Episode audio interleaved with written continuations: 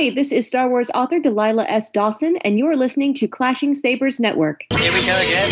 Chewie. We're home. I bypassed the compressor. You were the chosen one. Something truly special. Congratulations. You are being rescued. Revenge is not the Jedi way.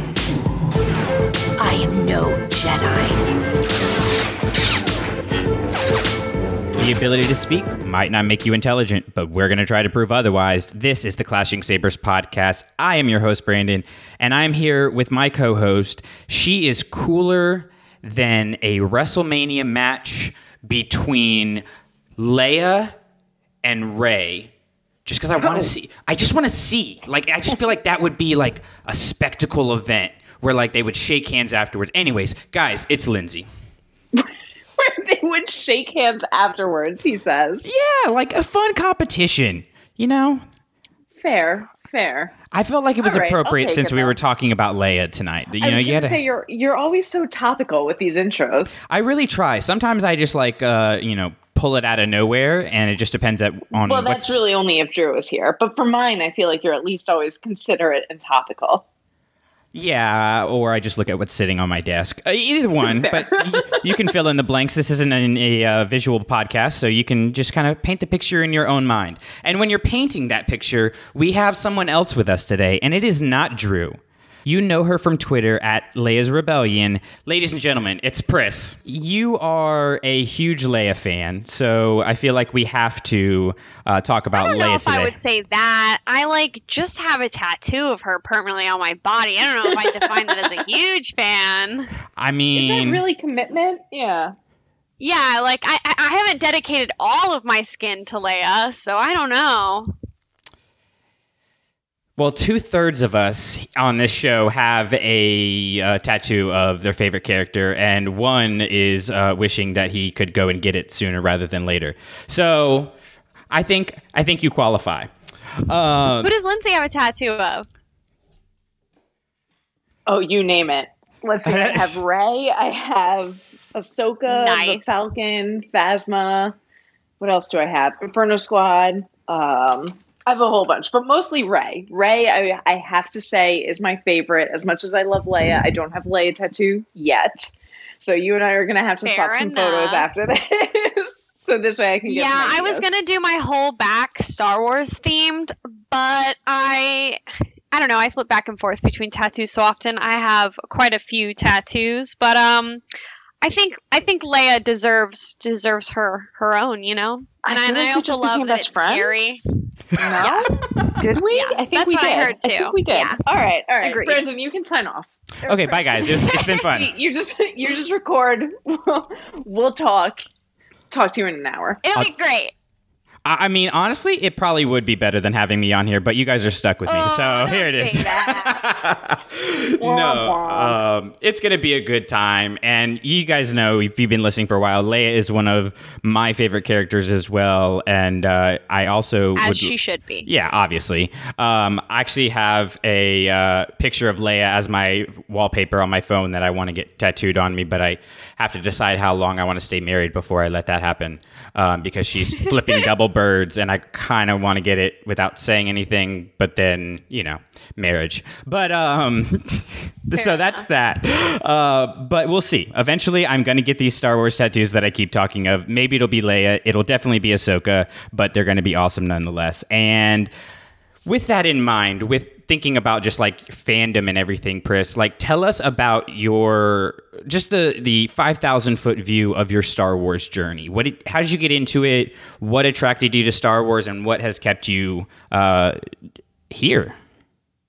So, the truthful story is that I was a kid and I got stuck in like one of my like my one of my parental units uh friend's house for like a night or something. And the only thing I had to do was watch VHSs. I think I was 5 or 6 and there was all these ones with the galaxy on it and it was all spacey and it looked cool. And I stuck a new hope in the VHS machine and uh my eyes stayed glued to the TV for the next like however many hours it took me to get through the original trilogy and uh the prequels.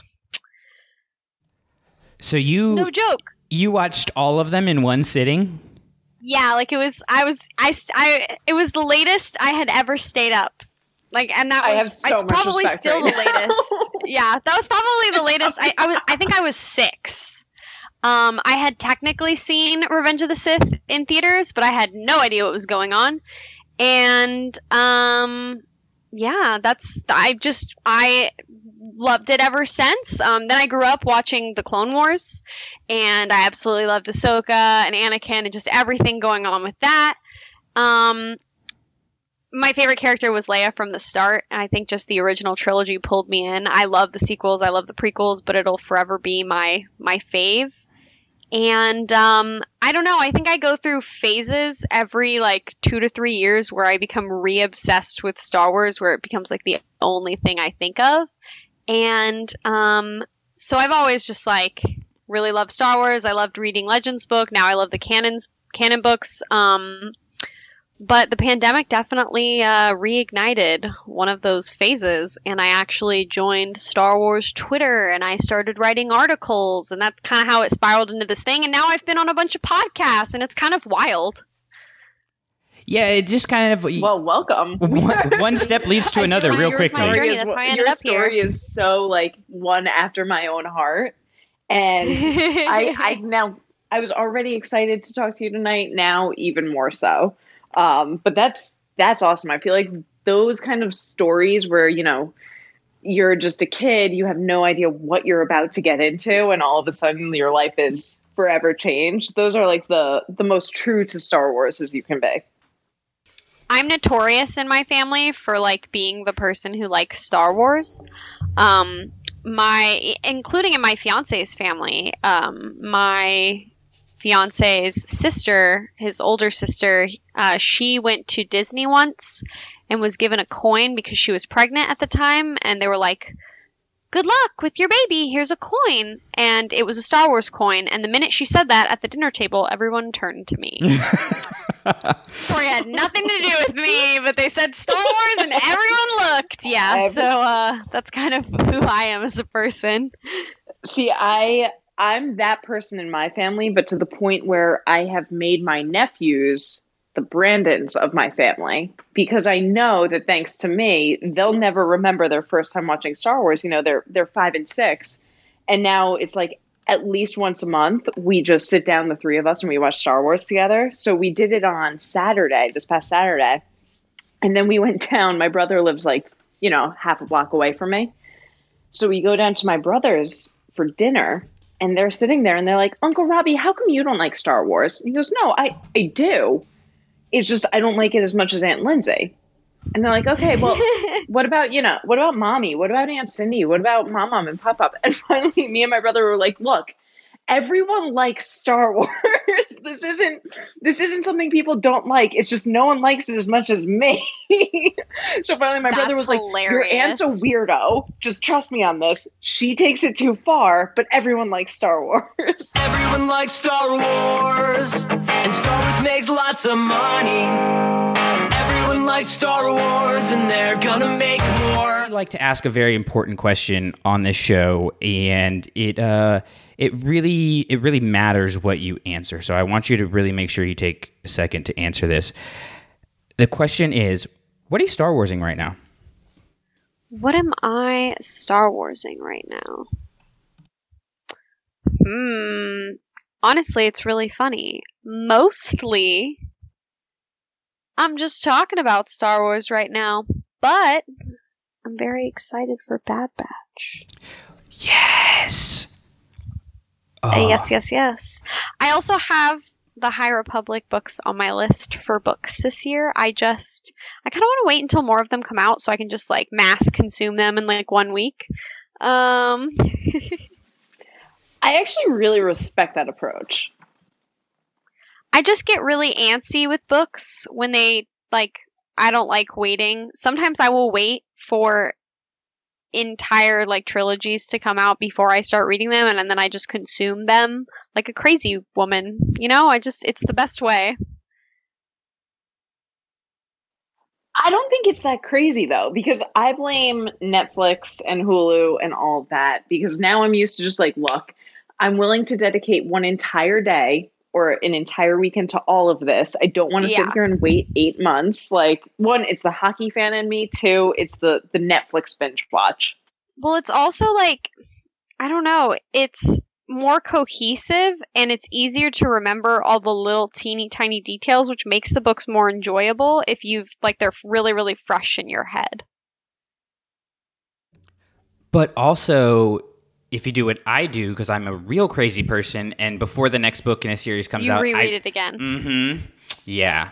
Um, I just I have a I already have to read so many books and reread so many books for school that sometimes because I'm an English major, but sometimes I'm like I don't want to reread a book that I had a good time reading. and I'm going to read it a second time and I'm going to overanalyze it and I'm good.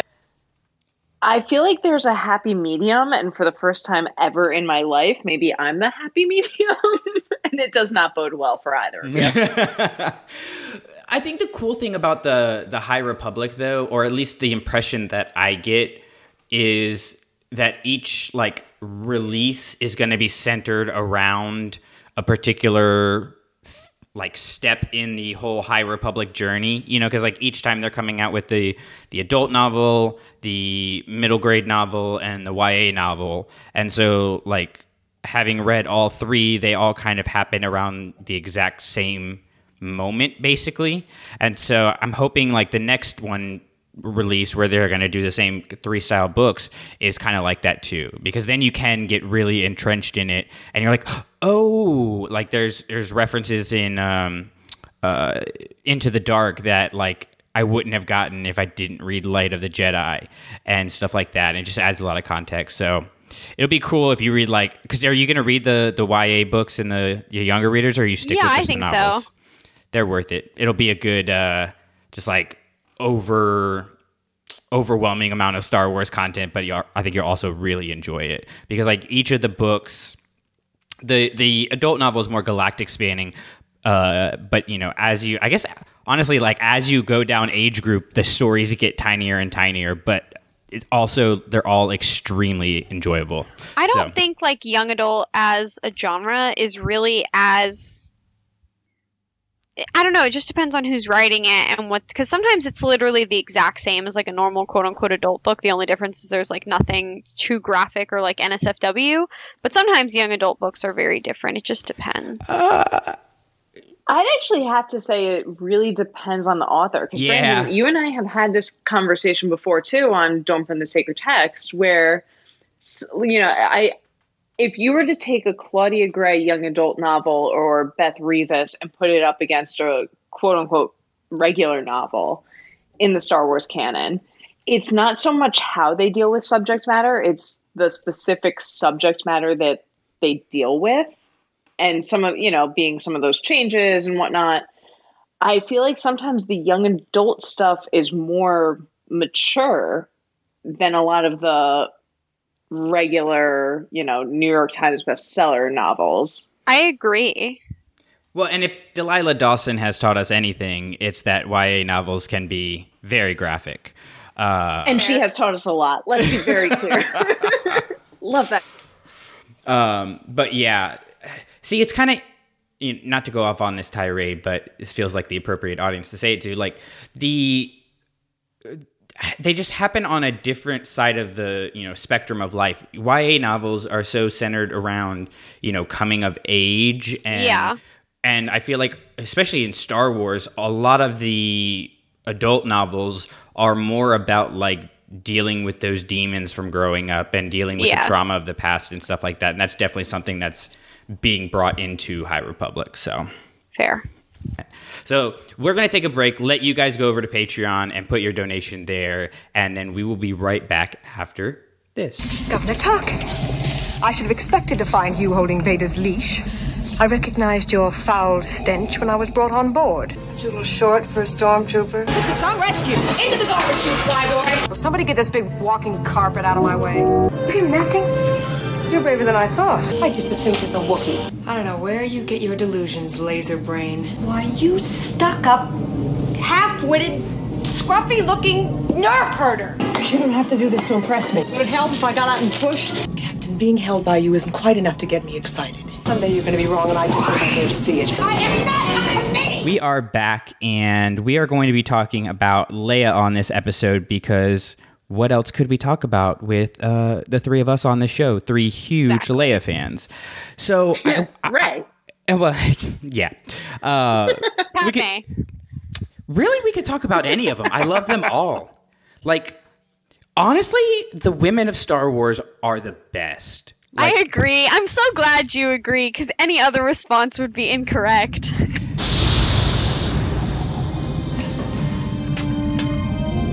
Aren't you a little short for a stormtrooper? Huh? Oh, the uniform. I'm Luke Skywalker. I'm here to rescue you. This is some rescue! What the hell are you doing? Somebody has to save our skins. You know, I could have ordered you to take me alone. You don't exactly outrank me anymore. In my book, experience outranks everything. Hmm. Then I definitely outrank you. Electrical overload. I can fix that. Coolant's leaking. Try transferring auxiliary power to secondary, tank.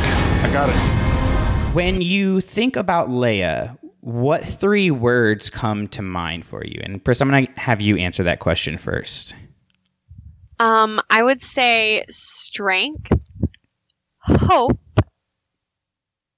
and I would either say perseverance or rebellious. Okay. Three good words. Technically four, but three good words. Uh, Lindsay, what about you? What are your three words? Um, I mean, I feel like Rebel is the first one to come to mind, not just because it was the last thing said, but it seems like the easy grab. Um, strong willed and persistent. Okay. Mine would be bravery, courage, and hope. Yeah. Um, my back actually Wait. says rebel, but I I guessed or I almost got hope. I was stuck between those two. No, no, no, but I'm going to make you pick another one because to me, brave and courageous, same exact thing. Pick another one.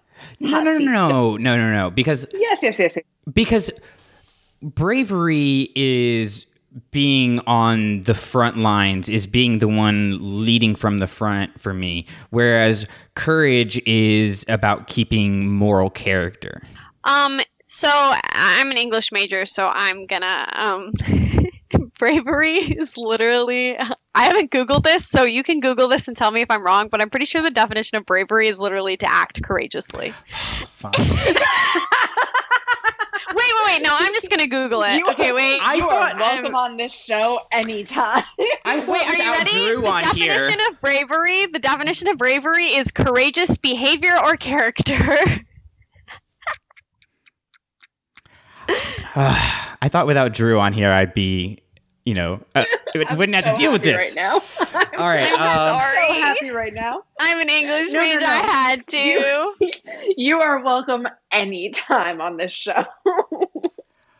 All right. Um, see now, now I want to pick something that you guys didn't pick, but you guys picked such good ones. Uh, bravery slash courage slash no. Um, Sorry, None of we're us said beauty. Ooh. Yeah, go ahead, Brandon. Be the guy on the show who picks the physical characteristic. I'm gonna say heart. Fair. Boom. That's Internal characteristic, Man. Lindsay. Actually, Such a good one. I mean, I was gonna say she does physically have a heart that is a physical characteristic, but I get what you mean. Now I'm just being difficult. heartfulnessiness. Okay, there. Now I'm just being difficult.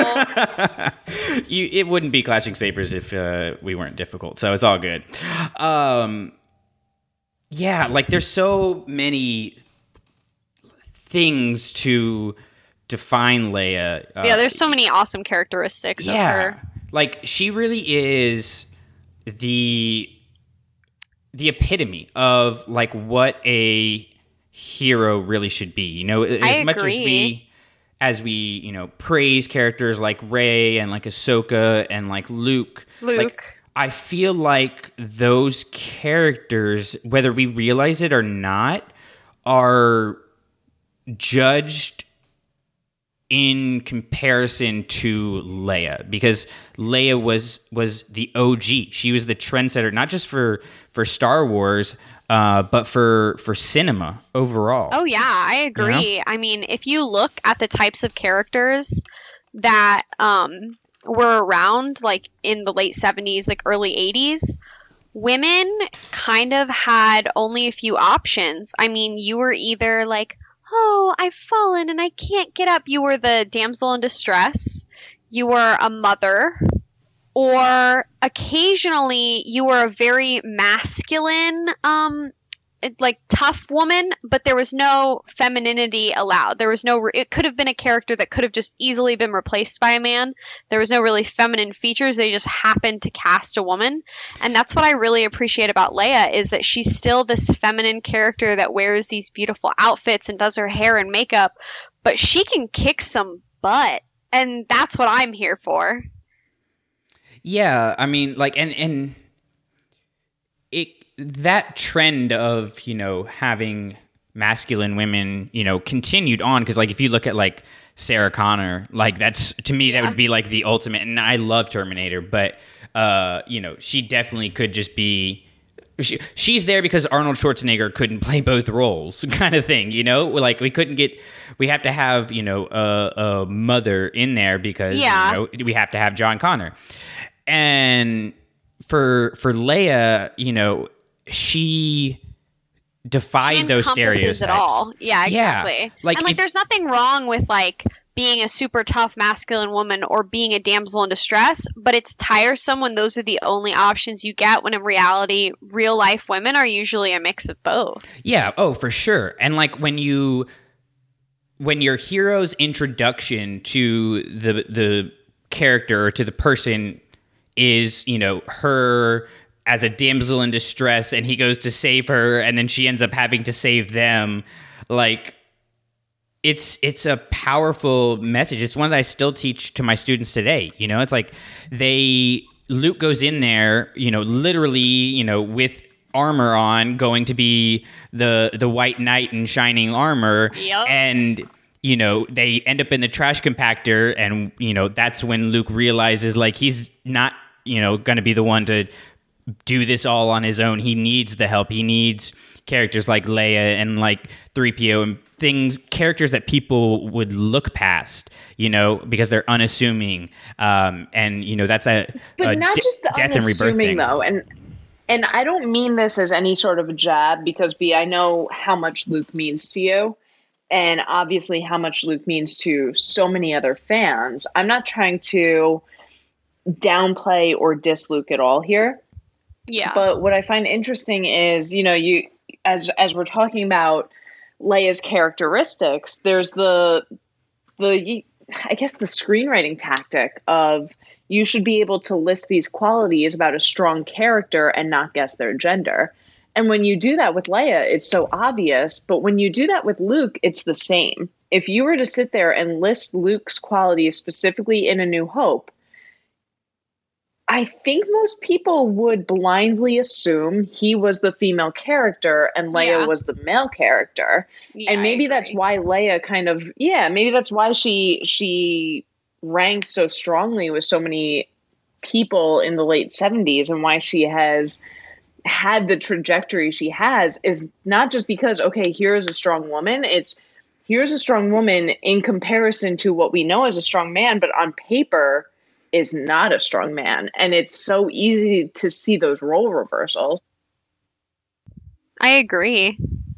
Well, and even looking at her in comparison to Han, you know, Han is the you know machismo stereotype of a suave, cool scoundrel. Yeah, like externally, he's very like you know I'm a man's man, and it's like Harrison Ford and all of this stuff, and you know putting her you know him next to to little Carrie Fisher, you know, is it sets quite the the contrast and really sets you off your guard. You know, Han brings out the woman in Leia, and Luke brings out the tough gal in Leia, and I think it's a really good um, kind of uh, all-encompassing dynamic that she's able to like you know be be flirty and grumpy but kind of kind of interested in this guy. And she's also saving this guy that eventually uh, like we find out is her brother. Like it's it's really it's a really interesting dynamic. It shows like hey um she's really more than just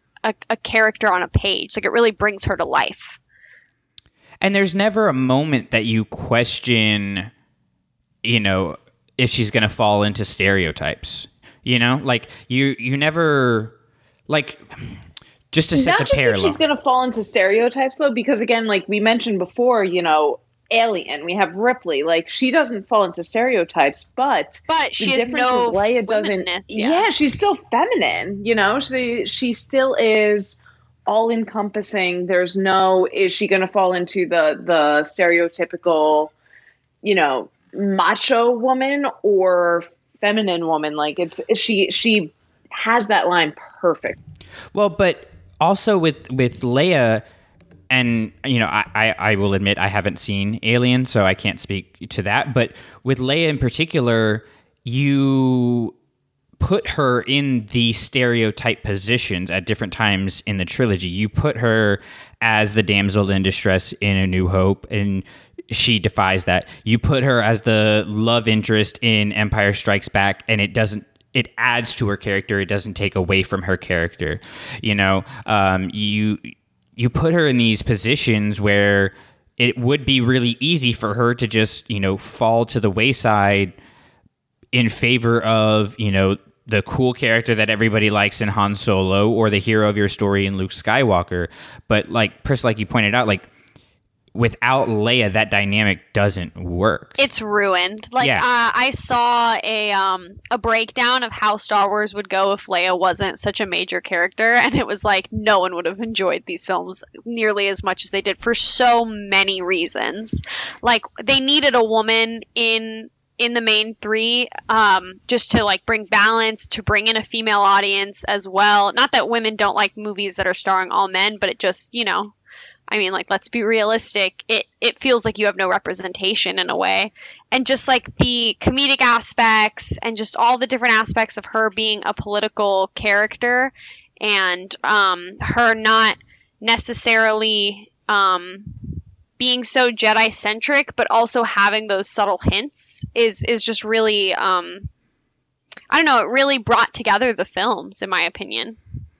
Yeah, I mean, I mean, it's why I think you know when Lucas came out later and said like Leia was the the hero of everything, like fandom didn't really blink an eye. We were kind of like, mm, yeah, and obviously, um, because she was really effectively used in the the original trilogy. So let's let's delve a little bit more into that and and what in particular we've kind of touched on a little bit of this, but what in particular makes her effective not just as a character but in the story overall. I mean, I'll jump in here. It's at least to me, you know, again, being someone who nine years old when I first saw Star Wars, the prequels were just coming out. So I really grew up more so with the prequels than I did Leia, and now having the sequels under my belt as well. It's that to me, Leia never had to be the center of attention. And that's where she gets her strength from. She is the strongest character in, in Star Wars because of the way that she sees the strengths in other people and she adapts herself to help bring that out in others. And I think that is so rare to get to see in a character, male or female, but just because of the longevity. You know, typically when we have an interesting story, we have two hours to sit with it. We have 350 pages to sit with it. We have one or two seasons to sit with it. Leia, we get to see over the course of how many movies and books and comic books, but we get to see her interact with all these different characters and realize so quickly what they bring to the table.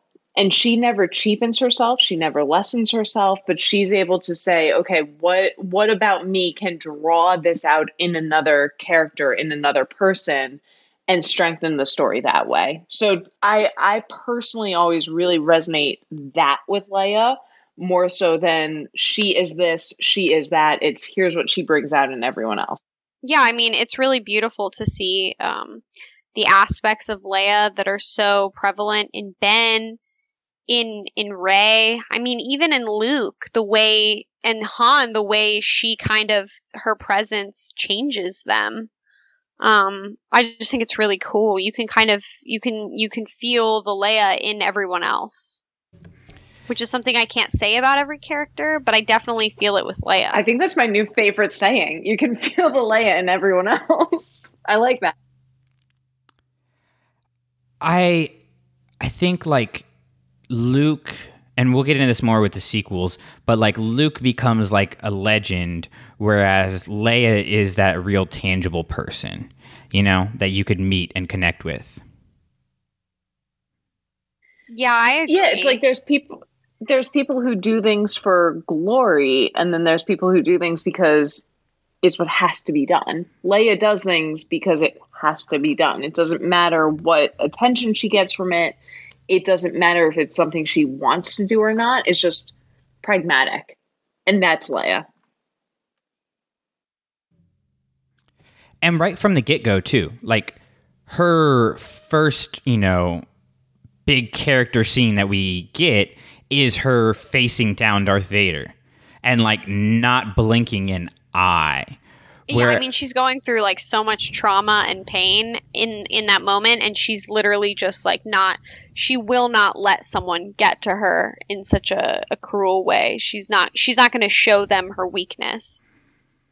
Yeah, I mean, we get the same thing later with Tarkin. You know, like yeah, she she reacts to Alderaan blowing up, and of course, you know, the movie. We don't spend a lot of time with her after that, but she reacts, but she doesn't break. She doesn't break exactly. down. She, you know, and then of course there's the the whole like, oh, you know, Luke lost a wizard that he'd known for a couple hours, and Leia lost her whole planet. But like the fact that, and, and we talked about this on another episode, but the fact that she is a character who literally her entire life is shattered to pieces. Like Luke's life in moments. In moments, Luke's life falls apart right? Like he loses his aunt and uncle and you know the the world that he's known, but he is going into something that he's wanted for a while. Now and he has a life def- wasn't that great to begin with. Yes, I mean, Le- like I'm like, oh my gosh, Leia's life was wonderful. I mean, I I like based on everything I've read, like I'd like to believe that Bail and Breha were like absolutely wonderful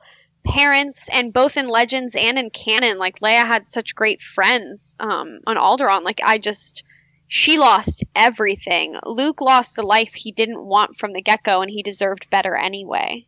Yeah. And i mean even even in situations where leia you know uh maybe felt unloved or lost people like leia princess of alderaan really goes into this a little bit more. Like it starts out with her feeling like uh, Bail and Breha are pushing her away and not loving her, and you know, then you come to find out they're protecting her from from the rebellion and stuff, and yeah, she loses she loses someone important there. But then you also get to see her gain friendships like Holdo and some other characters in that book, and you get to see even afterwards in Bloodline, like you get to see her making friends with people that she shouldn't be almost. You know, like there the Holdo in Last Jedi and the Holdo in Leia Princess of Alderaan are two very different characters.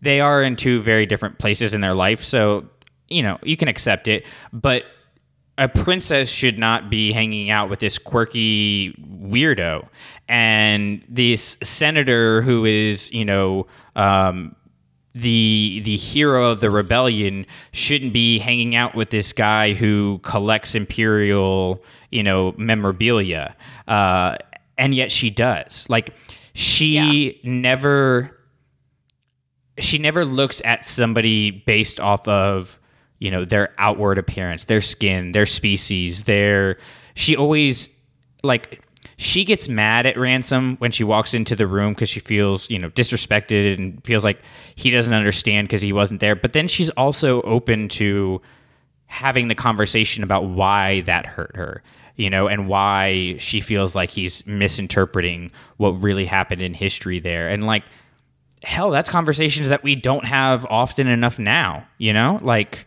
uh just to be you know straight up like with everything that's happening right now like hate against Asians. You know, like we don't talk about the internment camps that we put them in because it's an uncomfortable conversation for us to have. Exactly. But I feel like Leia would be like, no, we need to have that uncomfortable Yeah. conversation. And that's something to me that is just like, I, as someone who doesn't like to have uncomfortable conversations, I'm like, I want to be able to do that more. And and it's not that she doesn't think she's not going to hurt, or she. It's not that she goes into it thinking she needs to necessarily prove or beat her, you know, the other side. It's coming to an understanding, and that's a very real thing that we don't often get with, you know, our big lightsaber swinging heroes. Exactly. Uh, that said, at least in in terms of the storytelling, at the very least, we can also kind of go into her character too. What flaws do you feel like there are in her story? Because there's no story that's perfect, and Leia's is about as close as it comes. So, especially in the original trilogy in particular, where do you think the flaws lie in either the storytelling or in her character development? Hmm. I don't. I mean, I don't love. I okay, okay, okay, okay. Let's be real. I don't love that she got stuck in this little tiny bikini, but I do love that she kills him for it. You know, but that's the only thing that I can really think of that comes to mind when it comes to the original Slayer trilogy. forever. First of all, I also I had a great sticker that said Hutt Slayer, but too many people thought it said Butt Slayer, so I just took that down. Oh my and now I'm gosh. count to three, so you can take it out if you need. but my my thing is, I'm not sure if it's so much that it's ever been a character flaw with Leia, or that it's character flaws with the fact that she was a 19 year old girl. You know, and and I think if you were to sit here and say on paper, okay, here are the issues with Leia. You know, she is stubborn she is hard headed. She is mean. She's, you know, all, all these flaws. I don't think they're character flaws. I think it's she's a young woman when we first meet her. Yeah. Like that's 20, that's I'm not mean. necessarily a bad thing. Yeah. Yeah.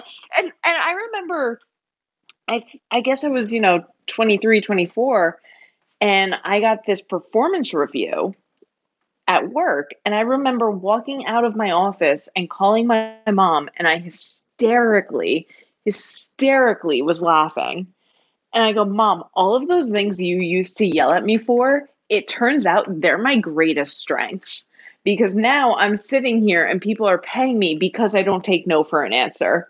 Because i argue with people every single time i think something is wrong you know? And and i think that's leia.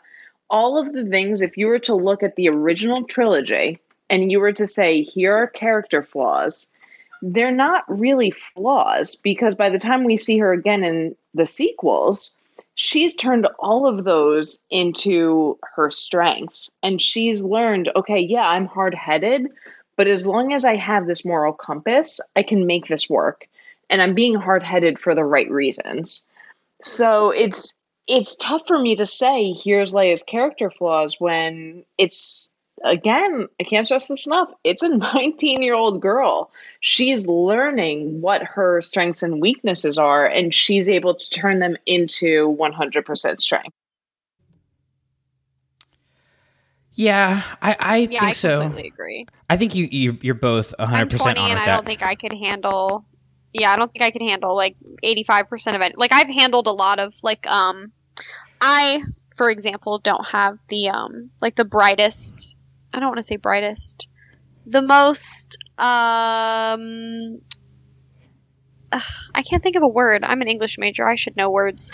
Um I have a like dark like like childhood like life background and even I don't like think I wouldn't have handled um a lot of the things that Leia handled with such grace. Obviously, I'm not a fictional character, but like she is 19 and I think that's really important to consider. I think we often forget that because she is so mature.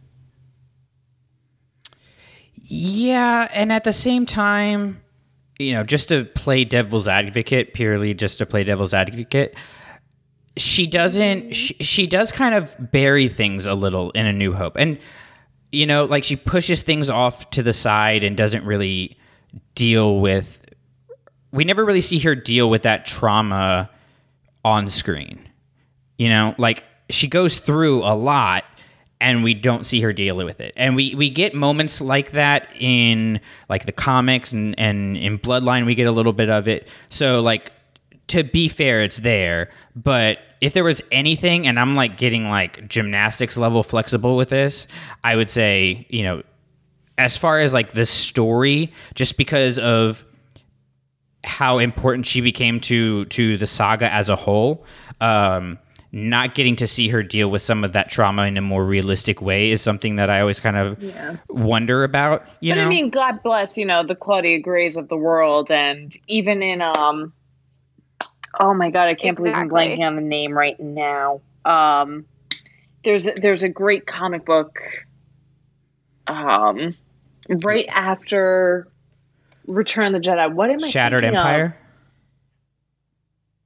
Yeah, The one yeah, that came and out with she, Force She goes off with Shara Bey and everything. Yeah. No, that's the You Leia know, we- comic. We, get to see a lot more of those oh, struggles. Oh, But- oh yeah, Shara Bey's the the Shattered Empire. Yeah, yeah. yeah.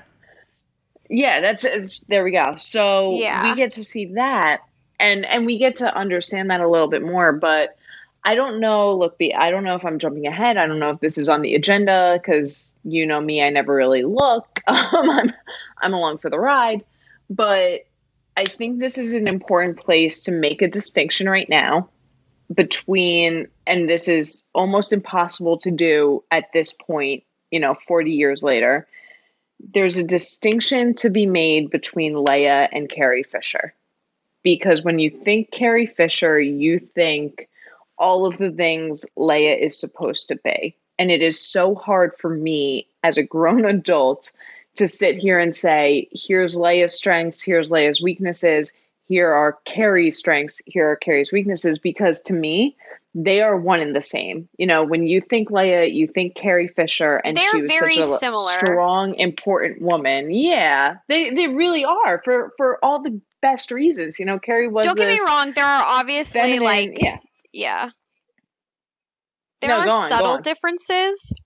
Yeah, I was gonna say like there are very subtle differences. I've read like I love Carrie. um, I've read a lot of um, I've read most of her books, and um, like there are definitely qualities about Leia and Carrie that are very different. But ultimately, like I think that Carrie and all of the writers kind of molded Leia to Carrie's personality.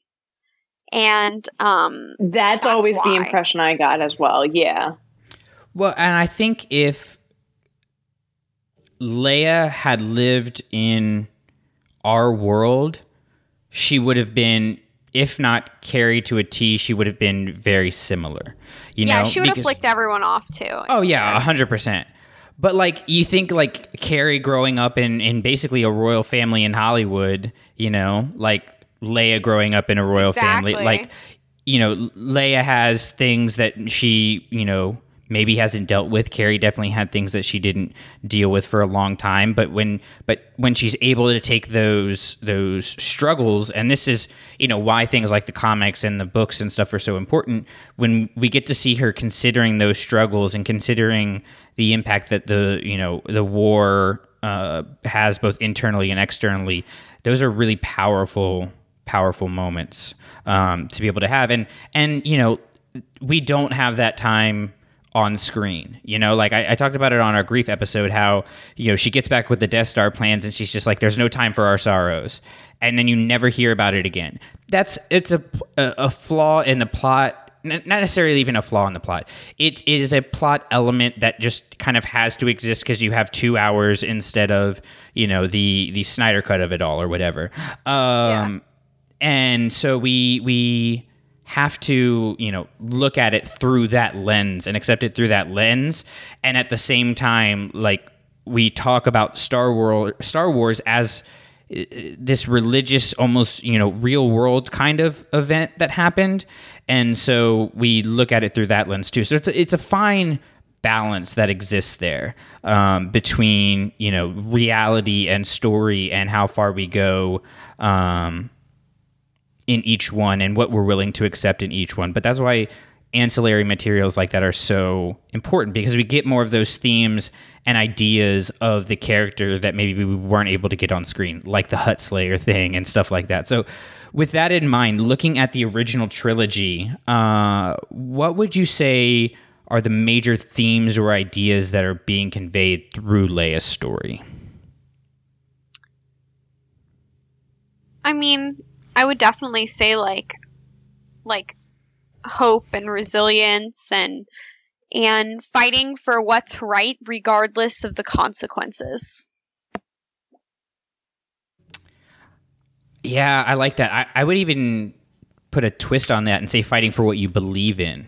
Exactly. You know, like because You know what I think is the most interesting with Leia though? Because I completely agree the the regardless of the consequences, but to me there's this misconception that consequences is a bad thing. And it's not. Well, I'm more Because I'm more so about in- the consequences of losing of of losing. yeah yeah yeah no no no I, I completely get that and i completely agree but where leia takes it even a step further is she doesn't care about the consequences when they're good she doesn't care about the glory of it all she doesn't care about the power or the recognition she's going to get whereas sometimes you feel like you know luke when he's sitting there talking about you know this master jedi and this master warrior and Yoda said Yoda has to remind him wars do not make one great. Leia never seems to have that. Leia doesn't seem to care about titles or recognition. So when we say Leia doesn't care about consequences, you are 100% correct, but she also doesn't care about good consequences. She is in no way self-serving or there to make herself seem better. And what's interesting to me too is maybe that wouldn't have been the case if Alderaan survived. If she still was trying to impress her parents and her people and gain influence over this entire planet, maybe we would never know that side of Leia. But the fact is, she has no one left to impress, and she still does the right thing anyway. Well, but I think Bail also, like, in theory, could have everything, and he still went behind so many people who trusted him's back for the sake of the rebellion. He did, and I think Leia is like the He didn't want to lose all, but I think they were, yeah. like Bail is very much on the like all about the rebellion side, like everything into it, you know, basically consequences be damned, but be they positive or negative.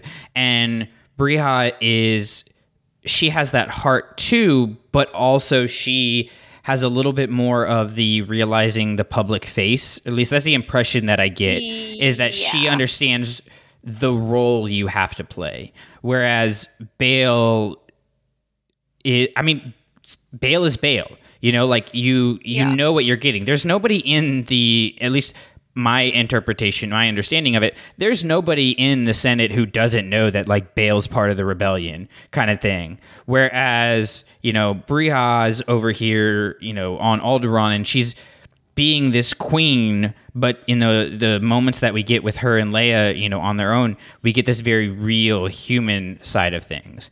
And you look at Leia and you see that too. Phases, yeah, I think in the early phases, no one had any idea, like when Padme was alive. But after Padme's death and like him getting to take over and like raise Leia and all that stuff. I think he kind of just said like screw this and he went full throttle.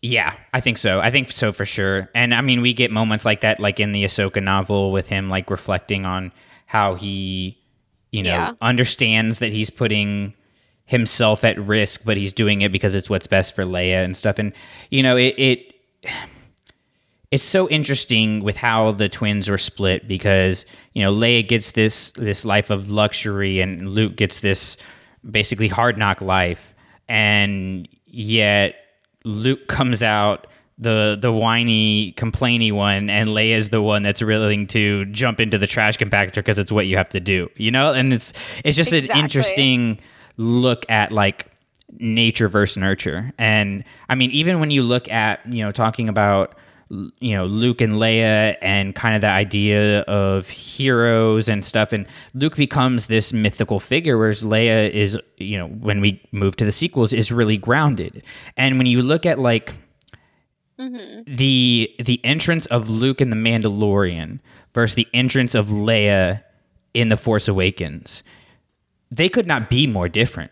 For two characters that are so that are brother and sister that are twins, you have Luke, you know, coming in as this hero and in this awesome scene, and Leia just walks off the ship in you know a jumpsuit that you know she probably just grabbed from the car Yeah. mechanic down the road and it's not to say one is better than the other it's just a really interesting contrast and it's a really interesting look at how leia has changed when we get to the sequels but she's still the same person Yeah, and um, I love the sequels. Don't get me wrong, but I definitely see more character flaws than like flaws in the way Leia is portrayed in the sequels than in the original trilogy. And I think it's just because we've had all of these images of Leia based on novels and comics and and just our own interpretation over all this time. And it's hard to be told that things might be not exactly as we pictured them. Like So- what though? yeah i was gonna I'm, say I'm just curious. You know, when when you say you see more flaws in the sequels, what are some of those flaws? I think more so like relationship dynamics weren't as expected for at least me and I think a lot of other fans like had um like similar views. Just I think it's one of those things. So I'm one of those people that like likes the sequels but like also read Legends and like enjoyed Legends. So I think we had this I think a lot of uh, fans had an image of like maybe Leia and Han's relationship or like how it would be with their children and the sequels definitely um like went a different path necessarily than like what we expected. So Leia as a character was still the same, but I think her journey was was not what I anticipated.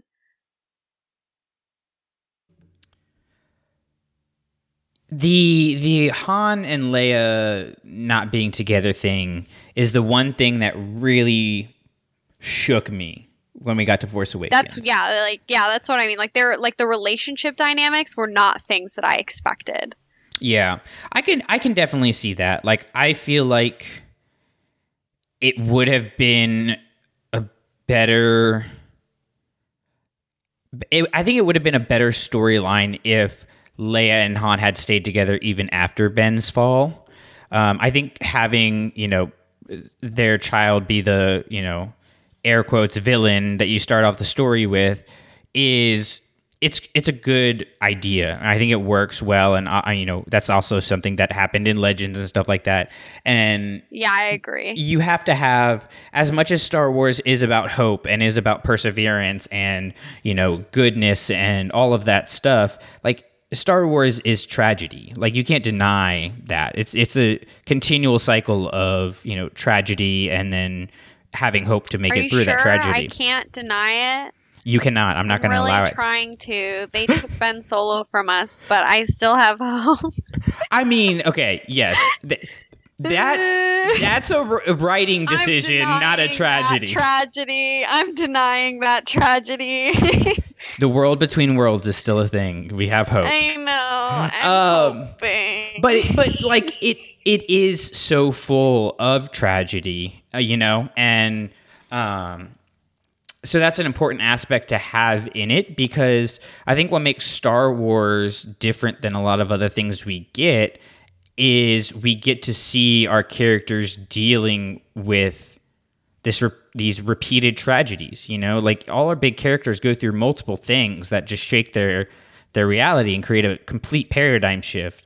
And you know Leia's definitely happens between you know well in a new hope of course uh and then you know between you know uh return of the jedi and the force awakens and I do think it would have been a better storyline to have them together through that. And I think that like maybe Lucasfilm realized that after the movie because when you go to books like Bloodline, yeah. you have them living, you know, these two separate lives but also being together. I'm just like why not do that on screen?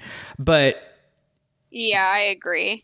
It's it's hard when you're telling a story about the next generation coming up and learning from the good of the heroes before, but also not making the same mistakes that they made, you kind of have to have these flaws built in um, to them. It's hard and- to balance like not making the story all about the characters of the past while mm-hmm. also not taking away from the past. Yeah, it's like to me the epitome of that is the the Luke and Leia scene in Last Jedi uh, where uh, Leia gives up hope and says her son is is gone, and then Luke says no one's ever really gone. It's like we really needed that line of no one's ever really gone. We really needed that moment of them together, but also the idea that Leia gave up hope on her son is trash. Like that's the one thing about Last Jedi I just really don't like.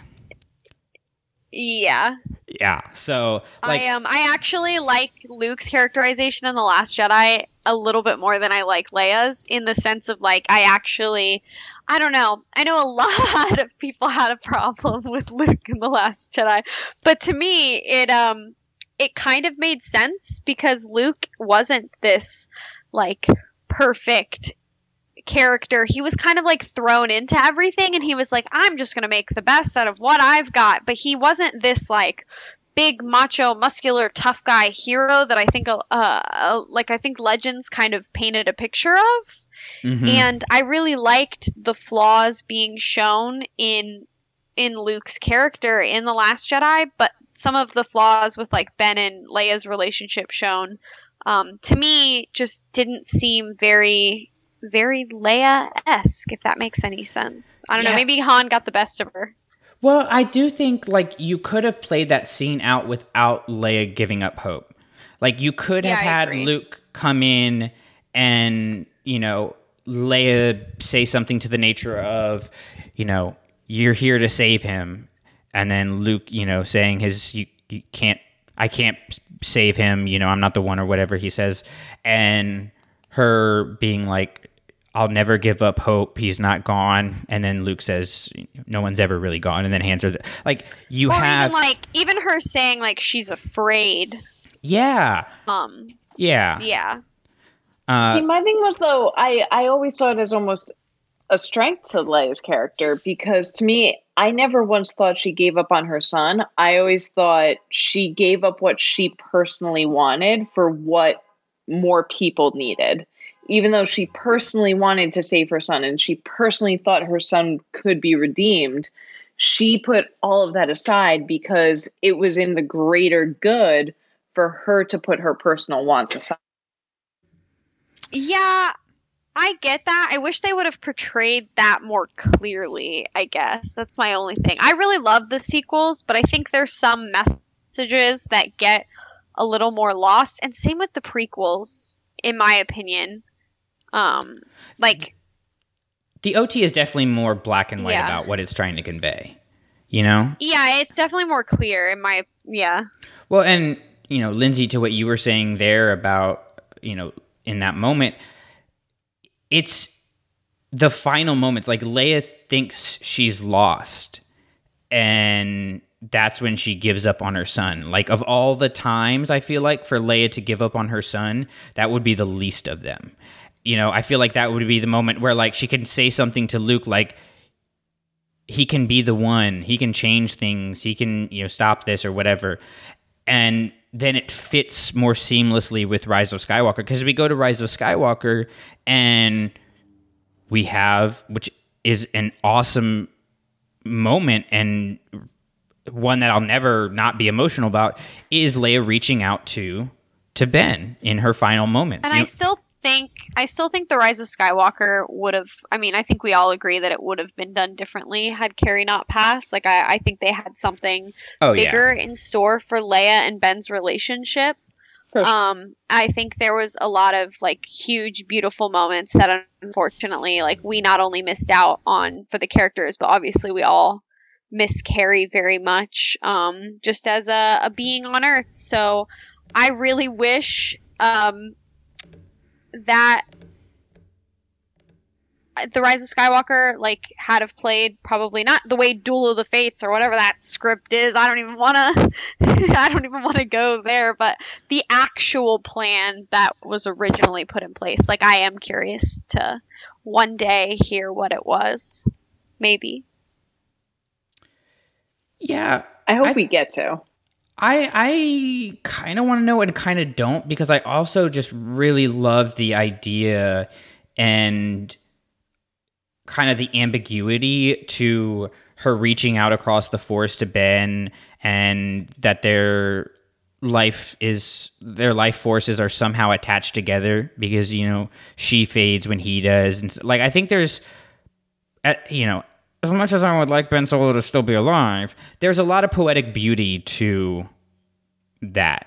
And and Oh yeah, I agree. you know, but yeah, it definitely would have been something really different. Um and I it's hard with Rise of Skywalker and I've said this before. I feel like they did the absolute best that they could do Yeah. with her. Yeah, I agree. But also a lot of it feels hollow at times, like her, Yeah, you know, like laying down.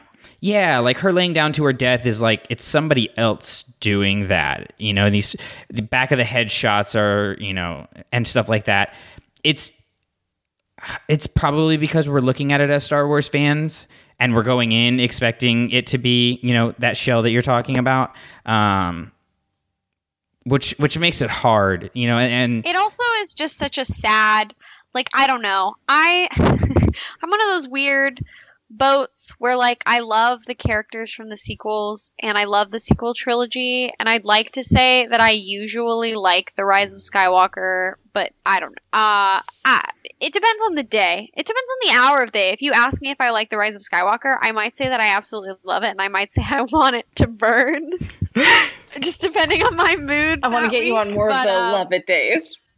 Yeah. Um I I don't know. I think it's just because I love Carrie so much and I'm also like I'm a Reylo and I you know, I've got all those things going for me that make that movie just kind of like it, I don't know, it just makes me a little sad, you know? It, it's it's definitely it's not as uplifting as I'd like it to be. I I definitely like um Rey's uh progression and like how powerful she is and there's a lot of really great movements m- movements moments but um yeah um i think like the loss of carrie and like them choosing to like end ben solo at least for now um makes it a little darker for me for my taste Well, and I think you hit on something there without kind of directly saying it, and it's the idea of how intertwined Carrie and Leia became post-mortem. exactly Like I feel like there was a connection between them before, but before I liked Carrie and I liked Leia. Now I like Carrie slash Leia or Leia slash Yeah. Carrie. You know, like there's that intertwined kind of thing. And then I've talked about it before, but like I lost my grandma around the same time that we lost Carrie. And so like Yeah, that's all mixed same. together. You know, and I like I have a, a General Leia shirt that I wore to her memorial, and so that I even tied it together. It's a weird mix that like I'm never gonna sort through it. I'm sure it's probably similar for you. Um, if you want to talk about that a little bit. Yeah, um so uh my um I think uh sorry, I'm like getting dates mixed up. I'm trying to um I'm trying to look something up before I say something goofy. Oh, don't Um, worry, we do that all the time. So, um, Carrie Fisher died a couple years before my grandma did, but they they were both like weirdly. I was raised by my grandmother, and they were both like weirdly the two people in my life that I found like the most inspiring. And um, they both died in like at like towards the end of the year, and um, so like after um, I believe the Rise of Skywalker came out either sh- shortly after my grandmother died or like shortly after like the first anniversary. And I think just like all the emotions tied together of like losing Carrie and like we're also simultaneously losing Leia and like I also lost someone important to me. And then they also chose to have us lose Ben. I think all of it combined is the reason why I feel so like mixed about um the rise of skywalker but i mean i also feel very mixed about rogue one rogue one's like probably my second favorite star wars movie but like i avoid watching it sometimes because i don't want to violently sob so you know it's okay star wars just It's Uh, such a it's such a mix. Like no matter what. yeah Yeah. It's an emotional roller coaster, and I think that's why we're all so like attached to Star Wars at the same time. Is that like I hate some of the things that Leia and Jyn and Padme and Rey and Ahsoka had to go through, but they're also the reason I feel so close to those characters is because I too have like gone through like like really difficult things. You know what I mean? So uh, yeah. so we have to see their pain, but at the same time, sometimes it is, I guess, hard to watch. Well, and there, you know, for me at least, knowing that I can go back and visit Carrie, knowing that I can go back and visit Leia, and even knowing that Leia was able to do things after her physical death, that she was able to, you know, help bring her son back to the light even after she technically was, you know, dead, is really powerful for me with regards to, you know, carrying on the the legacy that my my grandma created and to living up to the expectations that she had for me of you know who she saw I could be. And you know I think we kind of get that similar storyline there. So you have to have those hard moments. Like it's like the the light dark argument. Like you can't have light without dark because then you don't have context for it so it just is and you don't value it and Oh, I completely agree. Yeah. Um, I'm actually, it's really funny. One day I will release a book and you will remember this moment and you will be like, wow, that was that thing chris was talking about one to five years ago. Um, but I have a book that I've like been kind of writing gradually, slowly, kind of just in the beginning stages of, and like the whole premise of it. It's really funny the the main antagonist is is very Ben Solo inspired. The main protagonist is not Rey inspired. I absolutely love Rey, but she's just a very different character. But um they're essentially like the Princess of Light and the Prince of Darkness and like that's kind of the premise um in a super super general context.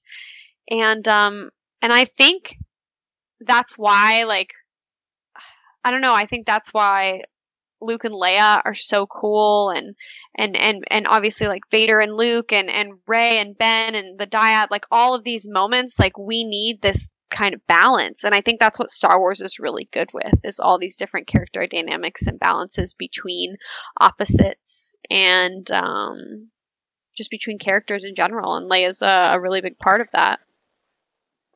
I think the thing with Leia though too is it's not even that she needs that foil, you know, whereas Rey needs the foil with Kylo and Anakin needs the foil with Padme. Um, even I think Obi Wan and Qui Gon really foil each other. Leia feels like such a complete character because she doesn't need specifically to say Leia is a complete character because of Han or because of Luke or anyone else. But I think just she completes everyone.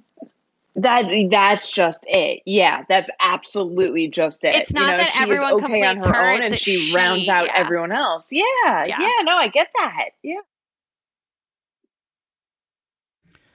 Uh, and I think you know an epitome moment of that is when Snoke says to Ben or says to Kylo, "You have your father's heart in you," because that heart doesn't get pulled out without Leia. So like everything comes back to her in one way or another. Like yes, everything is so intertwined it comes back to everybody and that's kind of one of the cool things about Star Wars, but like Leia is this rock, this foundation uh, that everything and everyone is built on. And I think part of the story of the prequels is the fact that Padme is a very similar person, is a very similar character, but people don't listen to her.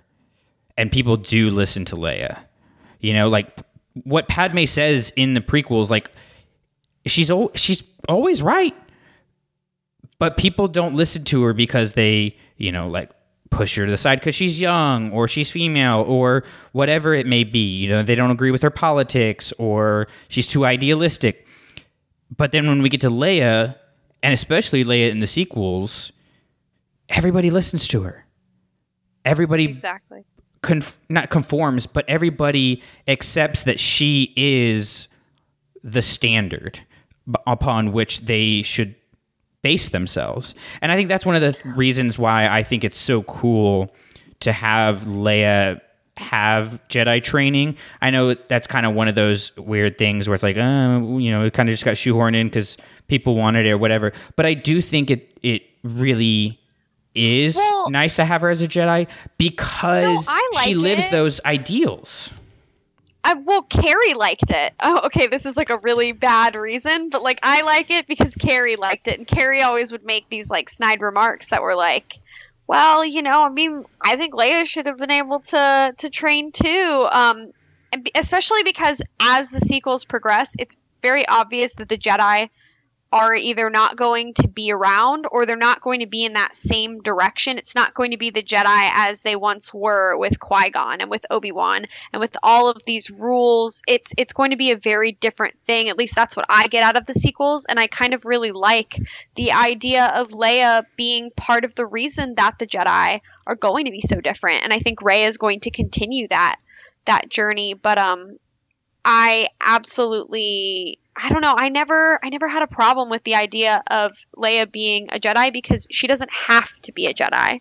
And it's very obvious that she doesn't That's just need it. it.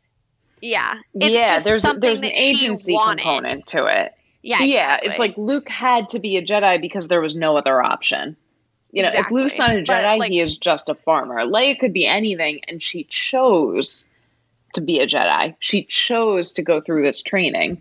And then later on, mostly in the ancillary material in the sequels, that's when we see she gained this respect. You know, whereas Padme, yeah, people didn't listen to her and they listened to Leia in the original trilogy. But Leia also found this niche. You know, Leia found the few select people who were willing to join the cause anyway. So of course they would have listened to her. Yeah, I think I think when you look at you know Bloodline, that's more important for Leia's character than anything else because that shows she earns the respect of this entire galaxy, whether they were rebels or not. That to me is the most true and most impressive form of Leia that we see. So to be able to see that and say, okay, she chose to go through this training. She chose this. Luke had to do it. She chose this. And I she chose to give it up. the- Exactly. yeah. like the message in Rise of Skywalker that we get about the Jedi is confronting fear is the destiny of the Jedi. Literally, no one has done that more than Leia has. Leia. Right? What are the two greatest Jedi moments that happen in the movies that the movies tell us, not opinions, the films tell us these are the greatest acts of Luke Skywalker. Throwing away his lightsaber on the second Death Star and Crait, where he doesn't even in his ghost form or whatever you, vision form, however you want to define it, does not even touch lightsabers. Nonviolence, sacrificing himself for what the greater good is, for his belief in people, right? Leia literally does that with her Jedi training because she has this vision, and we we we have these films where these men where Anakin, where Luke, where they're not listening to the visions that they have. But they're not reacting to them maturely. Anakin goes off the deep Or end because of a vision. them in the very wrong way. Yeah. Exactly. Like Luke goes off and leaves his training and puts people in more danger than they were in before. And yes, it makes for an interesting story. But when we're looking at the lessons there, Leia saw a vision that the Force gave her and she said, okay. And she accepted it. As hard as it probably was, as scared as she probably was, knowing that there was some unforeseen thing that was coming for them that was going to happen that maybe they weren't as safe as they thought they were. She doesn't say, I need to have this sword in order to be powerful. She puts it down. She does what she thinks is right, again, regardless of the consequences. And to me, that's super powerful. I completely agree. So we could go off for another three hours, um, and and we most of the time do. But we're going to punctuate it there for for today because Leia is a character that we will not stop talking about. But before we put it to a full close, little epilogue here. I want to ask each of you, and Pris, I'm going to let you go first on this. What Leia content do you want to see in the future? Ooh. Okay, I know exactly what I'm going to say. I would love an animated series about Leia and Han raising Ben in his super early years. Ooh, I like it. Are we thinking like I want to see I want to thinking like anime style, or are we thinking more like Um, Clone Wars Rebel style? I mean, I love anime style. I'm honestly fine with either. Um, but I would just love an animated series that um you know, even if it starts with pregnant Leia, like I would just love to see like those early like like the early kind of fun adventures of like a short series of like her going to do political stuff and and you know she's uh she's got a little teeny tiny infant with her you know what i mean i just think it'd be really fun That'd be really cool, especially just thinking about uh, Victory's Price just coming out. And this isn't a spoiler or anything for that, but like Hera thinks about Jacen and how she has to be away from him and stuff to fight the. It'd be really cool to see like Leia, you know, in office, like with a baby on her hip, just like whatever. Yeah, I'm a boss on both Bail levels. was. Yeah, That's how Bail was. I mean, Bail used to have Leia with him, so I just think it'd be really fitting to have like a little short series and just to get some more like kind of like wholesome moments. I like it. I dig it. Lindsay, what about you? I'm so happy Drew's not here because I get to say this for both of us. I want a West Wing style, like early Senate days of Leia. And I don't mean like Love. early, you know, junior Senate. I mean, you know, while they're rebuilding the entire new republic, I want her and Mon Mothma, but Aaron Sorkin, West Wing style. And I would never get to say that if Drew were here because he would take it first. That's fair. Very fair. I want more Leia written by Claudia Gray. Oh, fair. Valid. I think that there has All right. never Yeah. been an author, there has never been arguably a writer, whether they be film or otherwise, that has gotten as close to Leia's on screen as we get in Claudia Gray's books Oh, I completely as agree. great as her appearance in Rebels is, as great as she is in the sequels and all of that stuff, when you go back to the core of Leia that we started this conversation about in the original trilogy, I remember reading Bloodline the first time and I had to put it down. I don't remember what point in the story, but I had to put it down because I was just like, holy cow. There I've never felt like Leia in the books was the Leia that I saw in the movies. And Claudia Gray nails it She- like every time with everything she does. Absolutely.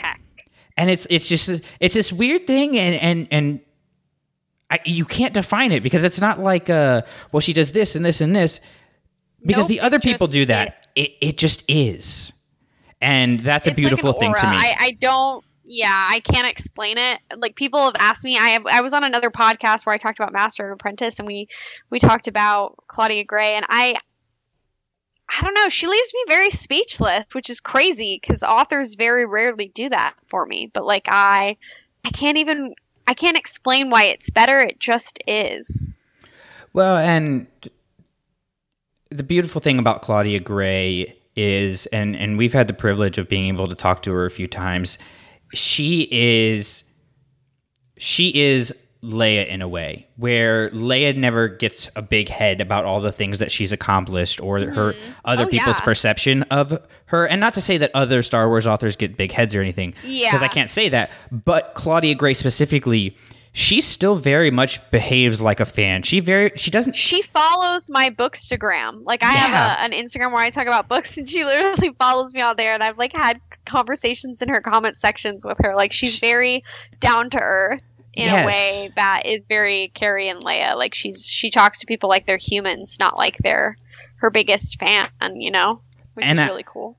and she's i mean i don't think there are too many people that would argue that she is not the best star wars author right now. Like period full stop. Like the conversation ends right there you know it just like leia was like we said earlier the end of the conversation in terms of what a hero should be. So look at leia. Let's get more characters like that. I think Leia gave us Ahsoka, Leia gave us Iden Versio, Leia gave us Rey, Leia gave us Claudia Gray, Leia gave us so many important women in this in this story, in the creation of Leia this story, in this fandom. Let I how did I forget Padme? I I was going to say too, not just in Star I Star feel like I Wars. should be fired. I think if we if we can even branch out to, you know, outside of our galaxy in Star Wars and say Leia gave us these other characters. Yeah, Yeah. Yeah. It's a beautiful thing. And it all started with Leia. And we're going to end that conversation right there. Because again, we could talk forever about this, especially the three of us talking about Leia. I will. Uh, yes, absolutely. I will wither away here, and this episode will never get released because we just recorded until we died. And I would be okay with that. I would be okay with that. But if we survive, Pris, where can people find you? Keep up with your your book stuff, your Star Wars stuff, all of that good jazz.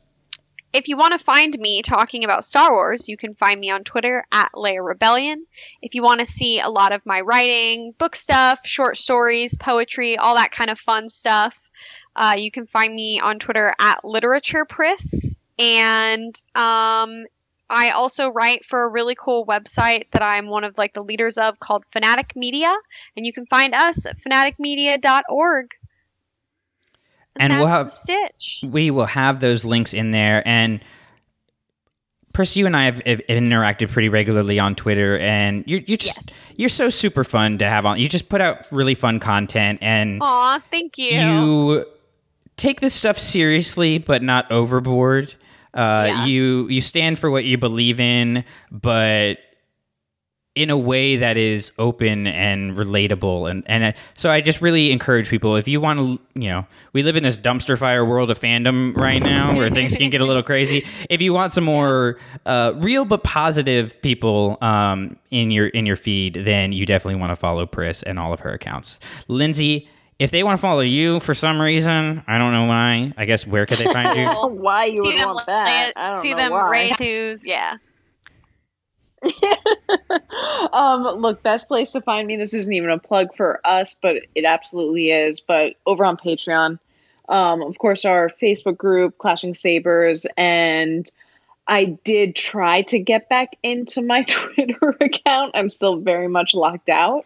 But that's what's that is what happens when you get all new cell phones and devices, and you have a an email tied to your Twitter account that you haven't used in 12 years. Um, so whoops, that's on me.